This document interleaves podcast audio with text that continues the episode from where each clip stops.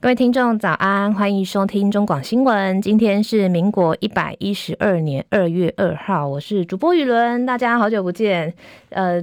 这个我应该算是过年之后第一次上这个代班的时间，大家有没有就是还记得我吗？先跟大家来说明一下，因为今天呢，我们的叶荣主播休假，他休了两天，所以呢，今天跟明天会由我来代班六点。那稍后七点呢，一样会有我们就是我们的中广之花庆铃主播来代班，所以说听众朋友呢，可以透过我们的 YT 官网，还有我们的收音机，还有我们的中广 App 来跟我们一起收听。现在呢，其实我们的这个官网 YouTube 上面呢，已经有很多听众朋友在线上，就是跟我们一起收听我们的新闻了。好，那新闻一开始呢，一样先来关心大家最关心的天气的消息。其实前几天呢，真的大家都应该很明显的感觉到说，天气真的已经开始慢慢的回暖，然后加上我觉得台北对台北来说真的太重要，是都没有下雨，所以这几天呢，雨伦非常认真的晒衣服、洗衣服。但是从今天开始呢，好天气就要结束了。气象专家吴德荣就分析说，今天开始东北风转强，包含大台北跟东半部地区的云量都会开始增加，开始转为局部短暂降雨。不过新竹以南呢，还是晴朗稳定的天气。温度方面，北台湾也是稍微转凉，中南部白天是舒适为热，早晚为冷，日夜温差大，所以也要提醒，就是中南部的听众朋友呢，如果家里有长辈啊，或是呃有些心血管疾病的人的话，日夜温差最近真的蛮大，尤其有时候早上可能受到辐射冷却影响，可能只有六度七度，但是到了中午可能又会到二十一、二十二度，所以这个保暖的工作一定要做好。另外，周五就是二月三号开始，东南东北风减弱，北台湾的气温开始稍稍的回升。北海岸跟大台北的东侧，还有东半部会有短暂的降雨。不过，桃园以南呢，还是晴朗稳定。到了礼拜六补班日当天，开始会有封面云系移入，北台湾又会开始再度转凉，就会又会开始有湿湿冷冷的感觉。中部以北呢，也会开始转为有短暂阵雨的天气形态。到了周日二月五号当天，白天开始云系减弱，锋面北移，降雨也跟着减缓，气温也会稍稍的回升。下周一二月六号开始，又有锋面云系再度移入，中部以北开始会有短暂降雨。到了下周二，云系减弱，远离，天气好转，气温略升。所以其实这个天气大概是从今天开始，北台湾会稍微有点降雨，然后到了。礼拜五、礼拜六当天的时候，包含中部以北的云系，呃，整个雨区也会扩大到中部以北。那到月到了二月五号之后呢，天气云系会开始渐渐的减弱，所以北台湾的那个雨势又开始减缓。但是到了下下呃到了下周二之后，这个温度会渐渐的提升，这样子。另外，气象局长郑明典在脸书表示，目前台湾天气有一个低短低点在回暖当中，但是还不带不到了高点，所以呢。最新的天气呢，还要持续的预估当中。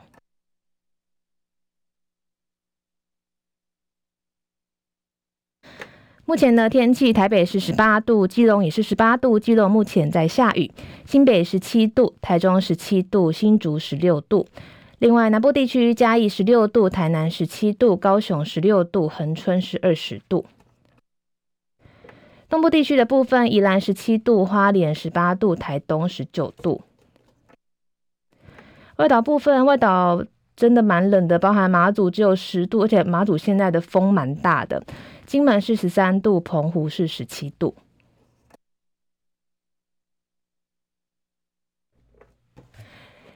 好的，好的，接下来是美股的消息。美国联邦准备理事会 Fed 只有升息一码，进一步的放缓升息的步调，所以美股主要指数今天由黑翻红收涨，其中纳斯达克净扬百分之二，费半大涨逾百分之五。最后收盘，道琼指数上涨六点，收在三万四千零九十二点；纳斯达克指数上涨两百三十一点，涨蛮多的，收在一万一千八百一十六点；标普五百指数上涨四十二点，收在四千一百一十九点；费城半导体指数上涨一百五十一点，收在三千零七十三点。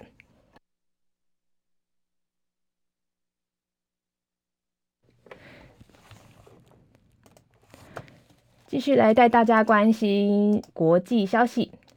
首先是关于中中国跟俄罗斯的消息。北大西洋公约组织秘书长史托滕伯格今天表示，中国大陆的态度日益强硬，并跟俄罗斯合作，对亚洲跟欧洲已经构成挑战。他寻求在印太地区跟更多的朋友来加强合作。根据美联社报道，史托滕伯格在日本东京的大学告诉听众说，俄罗斯跟中国大陆正走得更近，大中国的大量投资跟先进的军事能力，恰恰凸显了中国大陆构成威胁，也对北约盟邦构成挑战。安全不仅是区域性的，同时也是全球性的。史托滕伯格表示，中国大陆持续增加核武跟长距离的飞弹投资，不具备透明性，未就核武管控进行有意义的对话，同时也加强了对邻国的恫吓，并且威胁台湾。他说，北约需要确保我们有朋友在印太地区跟我们的伙伴有更紧密合作，有其重要性。他也提到，中国日益跟俄罗斯加强合作，两国领导着专制政体的抵制行动，对抗基于原则、公开跟民主的国际秩序。不过，他也强调说，其实，诶，北约没有把中国当作敌人，而且没有寻求对抗。北约将持续在共同的利益领域跟中国大陆交往，像是气候变迁等议题。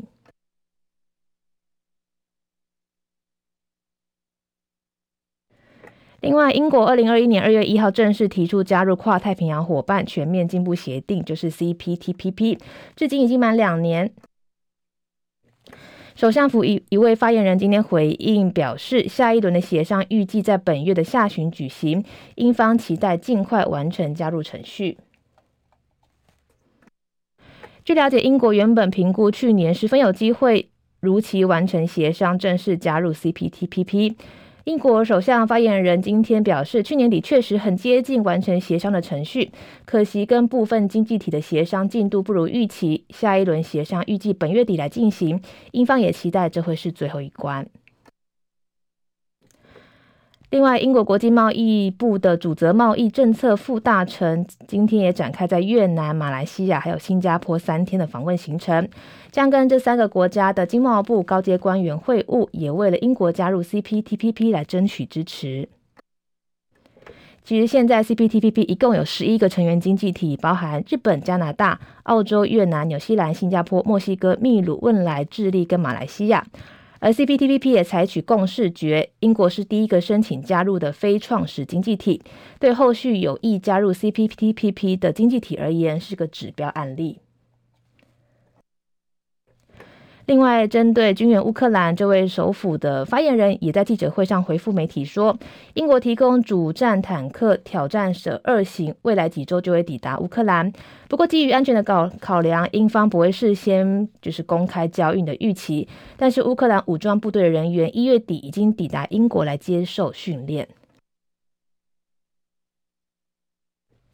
至于英国是否会向乌克兰提供战机呢？发言人说，英国拥有的台风 F 三十五的战机是高度精良的战机，这个训练时间可以长达数月，因此现阶段不是军援乌方的最务实的方案。不过，就算如此，英国也会持续密切的跟乌克兰合作，以了解乌方的实际需求，也寻求结合盟友力量，提供有效的支援。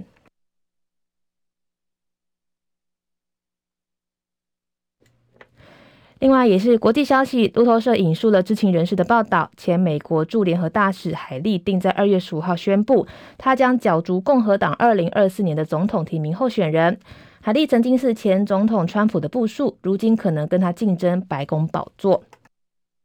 而他视中国为最大的外部威胁，如如称将是由中国来镇压香港，中国的下一个目标就是台湾。美国国家广播公司新闻网报道说，两位消息人士表示，海利将邀请支持者来参加二月十五号在南卡莱州举行的特别活动，最快可能就会在今天来发出邀请。其实，海利是一个印度裔的美国人，曾经被《时代》杂志被选为二零一六年的百大风云人物。他曾经任南卡罗来州的州长，在川普的执政时期，他曾担任两年的美国驻联合国大使。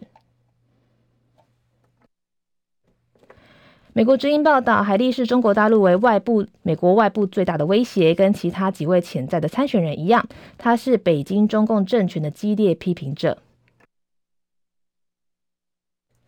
当时在香港民众反政府的示威期间，海莉曾经投诉到福斯新闻，表示香港当局的情势牵动全球，如任由中国来镇压香港，下一个目标就是台湾，将对美国的亚洲盟国构成更大的危险。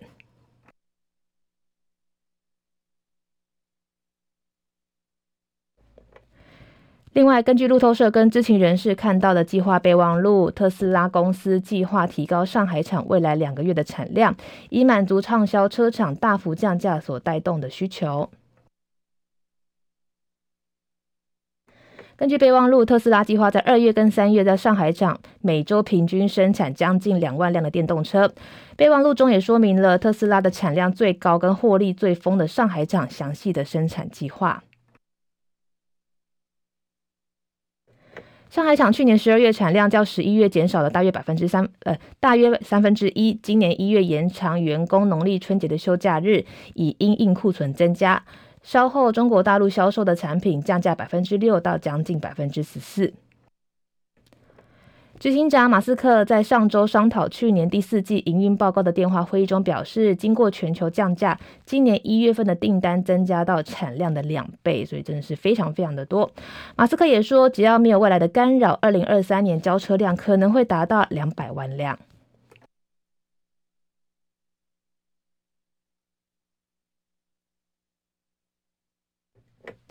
另外是国内的消息，行政院长陈建仁表示，劳保年金改革方面，政府近两年已经拨补劳保基金将近新台币八百亿元，包含二零零二年的三百亿元，二零二三年的四百五十亿元，而这次议后的特别条例草案规划挹注约三百亿元的经费到劳保基金当中。陈建仁昨天率副院长郑文灿、秘书长李梦燕赴立法院拜会民进党团、国民党团、民众党团跟时代力量党团。他透过行政院发布的新闻稿表示，距离总统蔡英文第二期任满只剩下不到四百七十五天，但我们绝非看守内阁，会努力推动各项国民的福利政策，为台湾未来十年、二十年打下坚韧的发展基础，让台湾成为一个温暖而坚韧的国家，以应应未来时局的挑战。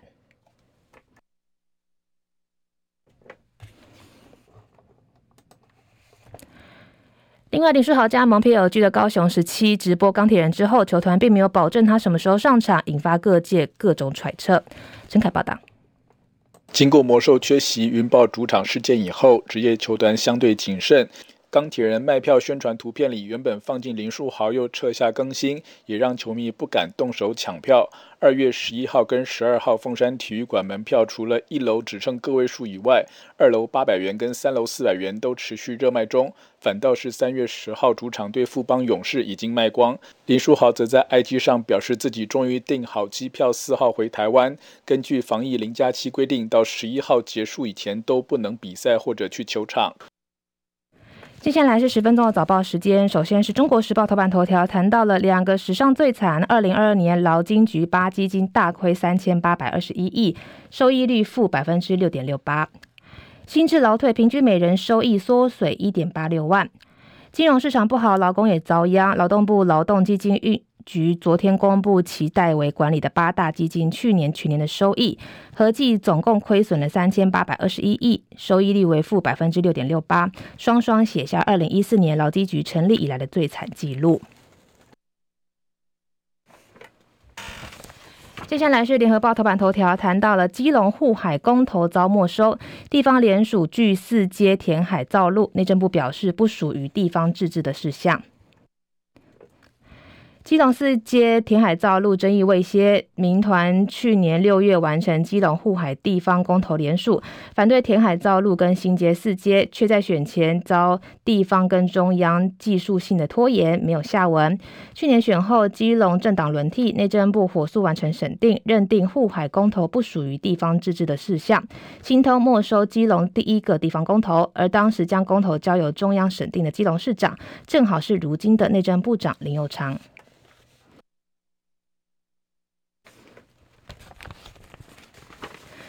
自由时报头版头条谈到赖清德党改第一枪，台南正副议长社会送中评会剑挺情权。民进党主席赖清德就职时提出的四个改革新目标，杜绝黑金列为第一项。针对台南市议长府贿选案，除了廉政会已经定调声押就停权三年之外，赖就任后的第一个中执会昨天也召开改革第一枪，无意通过提案，同意将台南市议长贿选案争议案移送中评会调查并建请提权，预计下周二开开会做出决议。《工商时报》头版头条谈到了三都预售屋价惊见回跌，去年第四季国泰房地产数据显示，桃园、新竹、高雄均从史上最高价开始反转，其他都会区也出现了量价背离的格局。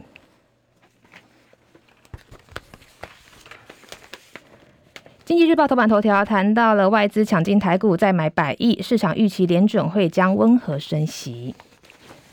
新闻之后呢，也要提醒听众朋友，这几天呢，北台湾就会开始有降雨，到了周六补班日当天，北中部以北开始都会有雨量发生。